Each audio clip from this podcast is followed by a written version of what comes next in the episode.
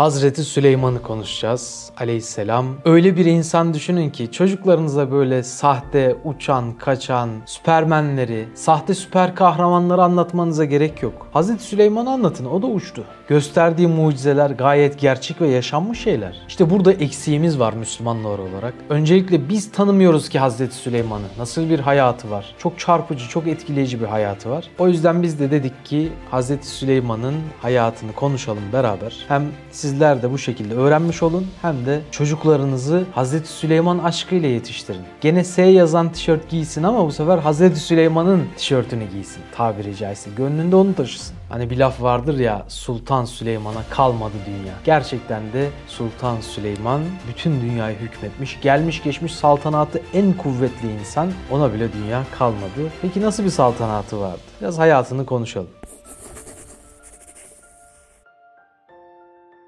Öyle bir insan düşün ki Sefa, ordusunda cinler var, insanlar var, hayvanlar var, hatta melekler var. İnsanın zihnine böyle bilim kurgu filmler geliyor değil mi? Gerçekten onlardan daha etkileyici. Hazreti Süleyman'ın adı Kur'an'da 16 farklı yerde geçiyor. Kendisi Gazze'li. Gazze'de doğmuş. Kudüs'ün yakınında yani. Bugün abluka altına alınmış dünyanın en büyük açık hava hapishanesi dediğimiz yer var ya. Çevresinde işgalciler var. İşte o Gazze'de doğmuş. Ve Kudüs'te vefat etmiş. 53 senelik bir ömürden bahsediyoruz ama bu 53 sene gerçekten çok enteresan hikayelerle dolu. Kabri şu an hala Kudüs'te. İsteyenler ziyaret edebilir edebilirler. Biz de Ramazan'ın içinde her sene artık bir rutine binmiş Mescid-i Aksa işgaliyle beraber Filistinli masum kardeşlerimizin çok ciddi şiddet görmesi, bombalanmaları, joplanmaları, öldürülmeleri gibi hadiseler geçen sene 350 kadar Filistinli kardeşimiz mesela şehit edildi. Her sene böyle öldürülüyor. Yani bir günde olsa infial olacak. O yüzden her güne bir iki şehit koymuşlar resmen. Bu vesileyle Kudüs'ü de bir anmış olalım. İnsanların oraya gitmesine de vesile olsun inşallah. Çünkü bizler oraya gitmek etmeliyiz ki oralara sahip çıkalım. Mescid-i Aksa bizim ilk kıblemiz. Peygamber Efendimiz Aleyhisselatü Vesselam'ın miraca yükseldiği yer. Hz. İsa'nın göğe yükseldiği yer. Allah'ın yeryüzündeki üç mescidinden üçüncüsü yani Kabe neyse, Mescid-i Nebevi neyse Mescid-i Aksa'da bir nebze odur.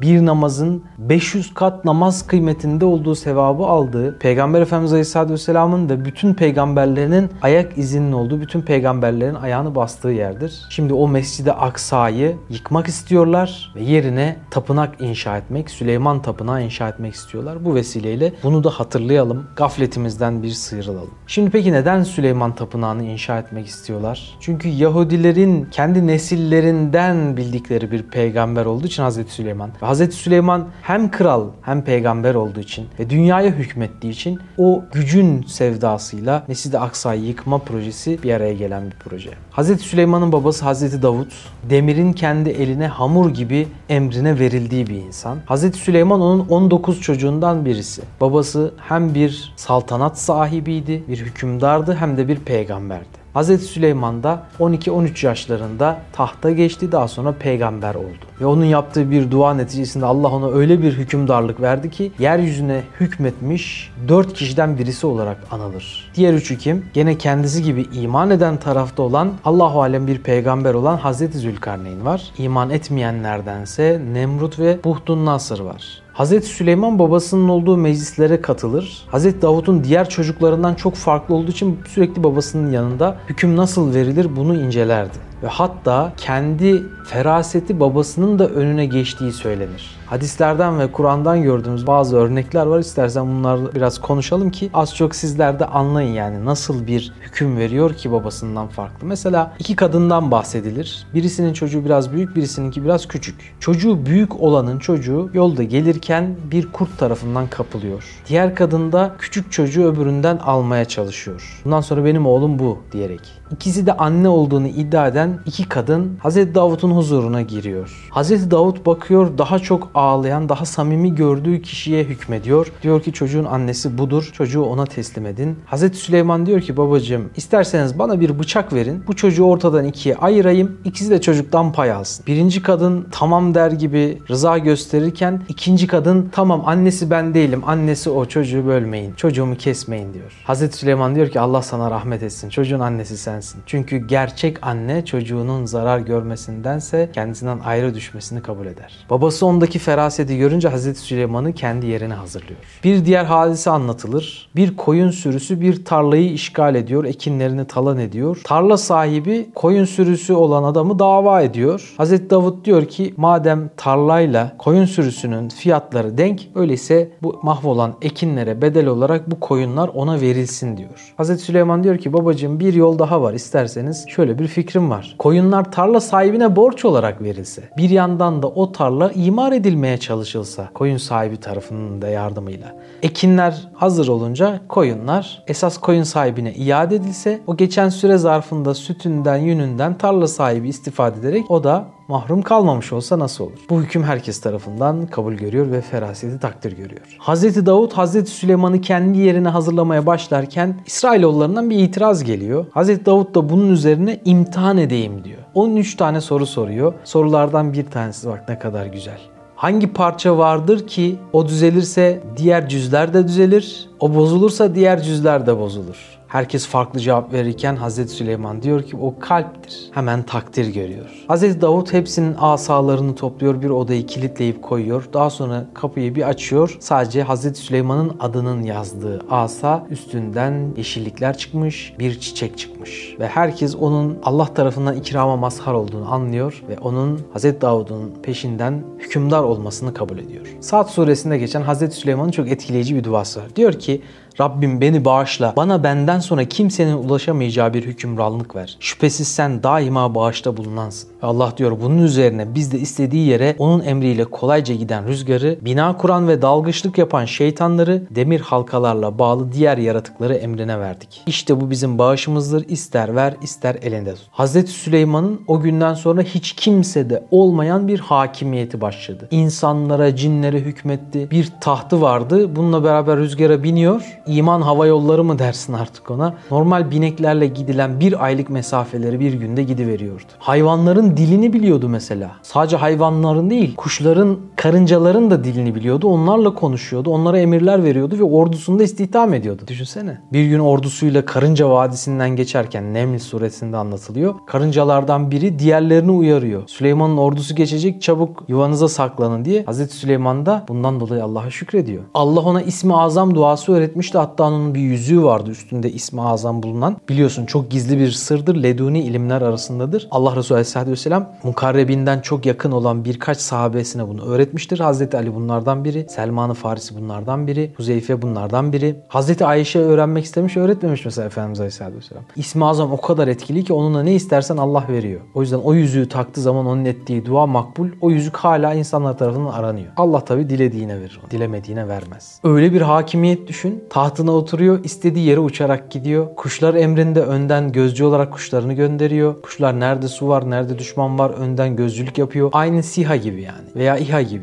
Yani insansız hava aracı şuurlu bir kuş geliyor sana söylüyor bir kamera gibi. Bütün bölgeyi böyle hakimiyetinde adaletle tutabilmiş. Kuşlar ona gölge yaparmış hem de şemsiye görevi görürlermiş. Yağmurdan, güneşten korurlarmış. Hz. Süleyman atları çok severmiş. Onları izlemeyi, Allah'ın esmasının onlar üzerindeki tecellilerini izlemeye bayılırmış. Daima beyaz elbise giyer. Zaten kendisi beyaz tenli, nur yüzlü, çok güzel yüzlü bir insan. Allah ahirette bizi böyle kucaklaşmayı, tanışmayı nasip etsin. Bu hikayeleri bir de cennette ondan dinlemek var. Düşünsenize ne kadar güzel olur. Ama çok edepli bir insanmış. Allah korkusuyla hareket eder ve çok güzel bir özelliği var. Daima miskinlerle otururmuş. İnsanlar tarafından horlanan, fakir görülen kimselerle vakit geçirirmiş. Bu da onun yüreğinde tevazuyu koruyor. Sürekli varlıklı insanlarla veya soylu insanlarla vakit geçirmek belki kibre sebep olabilir diye tevazunun yolunu böyle seçmiş. Öyle icraatlar yaptırmış ki dünyadaki bütün diğer hükümdarlar ona biat etmişler. Onun emrine girmişler. O da yollar, köprüler yaptırmış. Ama bu yolları, köprüleri, sarayları kime yaptırmış? Cinlere yaptırmış. Çok enteresan. Belki bugün tarihi eser diye, dünya harikası diye gördüğümüz, bildiğimiz şeylerden bazılarını cinler yapmıştır belki. Hazreti Süleyman'ın bir diğer güzel özelliği ise yeşilliğe çok önem verir ve yeşillendirme faaliyeti yapardı. Ağaçlandırma ve yeşillendirme. Şu özelliğinde unutmadan geçmeyelim. Fen ve sanata çok önem verir ve bu konuda ilerleme kaydedilmesi için gerekli çalışmalar yapardı. Ve enteresan bir şey söyleyeyim Sefa. İş bölümü yaptı biliyor musun? Full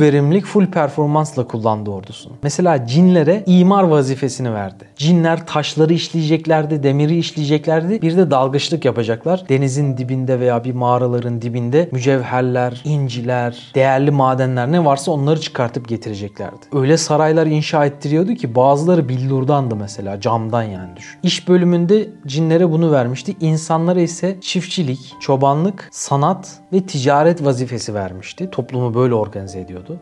Hayvanlara da görevler veriyordu. Onları özellikle nöbet konusunda görevlendiriyordu. Nöbetçi yapıyordu onları. Yük taşımada onları istihdam ediyordu. Bir de istihbarat ağı kurmuştu hayvanlarla. Hayvanların dilini bildiği için, konuşabildiği için onlarla bilgi alıp verme konusunda çok hayvanlar faal olarak çalışıyorlardı. Hani posta güvercini gibi düşünme. Çok daha geniş, detaylı. Peygamberimiz Aleyhisselatü Vesselam bir hadis-i şerifinde şöyle söylüyor. Süleyman Aleyhisselam Beyt-i Makdis'in binasını bitirdikten sonra Allahu Teala'dan üç dilekte bulunmuştur. Kendisinden sonra kimseye nasip olmayan bir mülk ve saltanat, ilahi hükme uygun hüküm verme kudretinin bahşedilmesi, yalnız namaz kılmak için Mescid-i Aksa'yı kastedip gelenlerin analarından doğdukları gibi günahsız hale gelmeleri. O yüzden bak Mescid-i Aksa'yı ziyaret çok önemli. Allahu Teala bunlardan ilk ikisini Süleyman Aleyhisselam'a vermiştir. Üçüncü dileğinin de kabul edilmiş olmasını umarım diyor. Yani demek ki kıyamete kadar devam eden bir şey. İnşallah sadece Mescid-i Aksa'yı kastedip gidersek anamızdan doğduğumuz gibi günahsız olarak Allah bizi kabul edebilir. Hazreti Süleyman'ın duası Allahu alem kabul edilmiş. Mescid-i Aksa'yı 7 yılda inşa ediyor. Temellerini Hazreti Davut atıyor. 7 yılda inşa ediyor ama çok sanat, çok güzel yapıyor. Yanına bir saray yapıyor. Onu da 13 yılda bitiriyor. Harika bir görüntüsü oluşuyor. Onun emrine bakır verilmişti. Hatta Fenikeli ustalıların Hazreti Süleyman için inşa ettikleri Etsion Geber limanında günümüze kadar ulaşan bakır dökümhanesi arkeolojik çalışmalarla ortaya çıkmış. Bu da kanıt olarak ortada duruyor. Gelelim o Kur'an'da geçen meşhur Belkıs'ın tahtı meselesine. Hüdhüd isminde ibibik kuşu türünden Hazreti Süleyman'ın bir kuşu var. Su bulmak için civarı dolaşır, bilgi getirir vesaire. Diğer bölgeden gelen hüdhüd kuşlarıyla konuşuyor ve Yemen bölgesinde Belkıs isminde bir melike olduğuna dair bilgi alıyor. Bu insanlar Allah'a iman etmeyi bırakıp güneşe tapar hale gelmişler. Hemen durumu geliyor Hazreti Süleyman'a haber veriyor. Hazreti Süleyman da bir mektup yazıyor. Besmele ile başlayan bir mektup. Bismillahirrahmanirrahim. Biliyorsun Kur'an'da 114 sure var. 114 surenin 113'ünün başında Bismillahirrahmanirrahim yazar. Sadece Tevbe suresinin başında yazmaz çünkü Rahman ve Rahim isimleriyle aynı bağlamda olmayan tedip ifadeleri içermesinden dolayı. Ama Neml suresinin içinde de Bismillahirrahmanirrahim geçer. İşte o da burada geçiyor. Bana Süleyman'dan bir mektup geldi ve mektup Bismillahirrahmanirrahim diye başlıyor diyor Belkıs. Hütüt kuşu tabi pencereden giriyor bir delikten bırakıyor. Belkıs sabah uyandığı zaman mühürlü bir zarf görünce biraz tedirgin oluyor biraz da korkuyor. Diyor ki gerçekten bir peygamber olabilir. Eğer peygamberse onunla savaşmayalım kaybederiz. Ona tabi olalım ama peygamber değilse onunla savaşalım. Hazreti Süleyman onu kendisine çağırıyor isyan edenlerden. Olma bana gel diyor. O da önden hediye gönderiyor. imtihan etmek için. Bir bardak, bir taş, iki altın kerpiç, delikleri eğri olan bir de inci gönderiyor.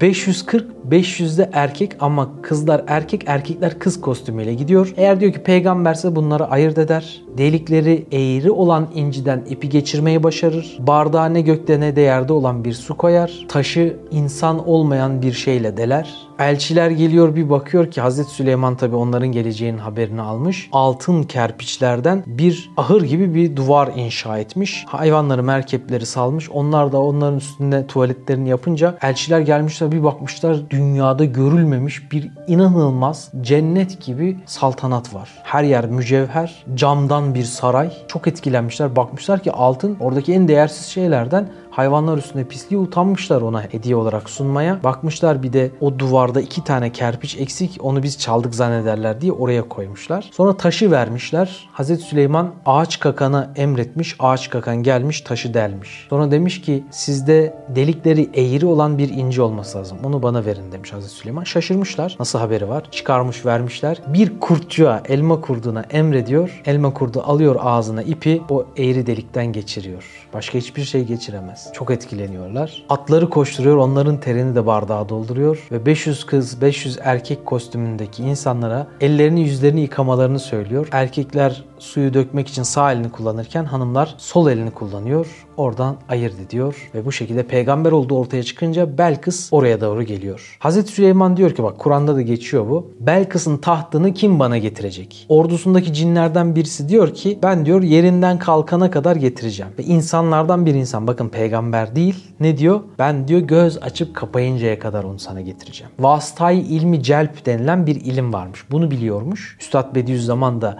20. sözde Hazreti Süleyman hikayesinden bahsediyor. Çok da güzel. Herkesin okumasını tavsiye ederim. Oradan göz açıp kapayıncaya kadar getiriyor. Bu da bize bir ufuk veriyor diyor üstad. Yani demek ki nesneleri sureten veya aslen bir yere nakletmek mümkün. Hani moleküler transportasyon gibi, ışınlama gibi bir şey mümkün. Hani bunu sureten kısmını televizyon yapıyor, ekranlar yapıyor. Belki aslen de bir gün başaracağız. Nesneleri bir yerden bir yere gönderebileceğiz. Tabi cinler Belkıs'ın geldiğini duyunca korkuyorlar. Diyorlar ki bu şimdi bununla evlenir çocuğu olur başımıza iyice bela olur. Çünkü şerli cinlerle Müslümanlar arasında savaş çıkmıştı ve Müslümanlar galip gelmişti. O diğerleri şerli olanlar, şeytan olanlar köleleştirildi. Yani boyun eğmek zorunda kaldılar tabi caizse. Onlar böyle öfkeyle doldular. Fırsat kolluyorlardı zarar vermek için. Ve Belkıs'ı kötülemeye başladılar. Dediler ki onun ayağı böyle merkep ayağı gibi. Aklı da bozuk. Hazreti Süleyman o camdan sarayın önüne bir havuz yaptırdı. Üstünü de billurla kaplattı. Belkıs geldiği zaman orayı su zannederek ayakkabılarını çıkardı. Ayağı bu şekilde gözükmüş oldu ki ayağı hiç de merkep ayağı gibi değil gayet güzel. Sonra tahtını ona gösterdi. Biraz değişiklik yaptı üstünde. Belkıs baktı aa bu benim tahtım gibi dedi. Çok benziyor dedi. Fark etti ki yani çok zeki bir insan o farkı anlayabilir. Demek ki aklı bozuk değil. Ve bu şekilde Belkıs iman ediyor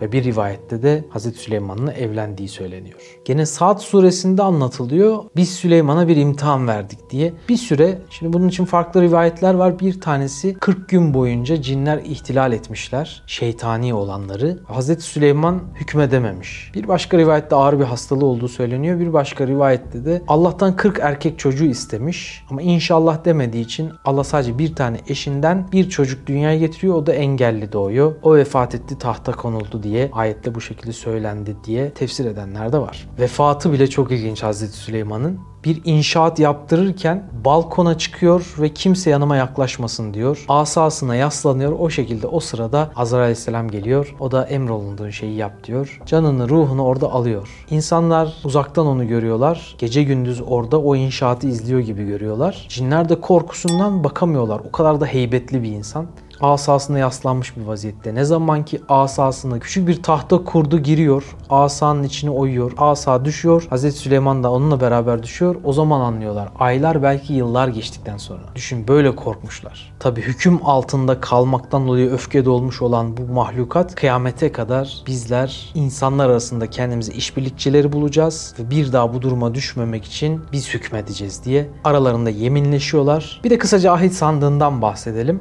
Hz.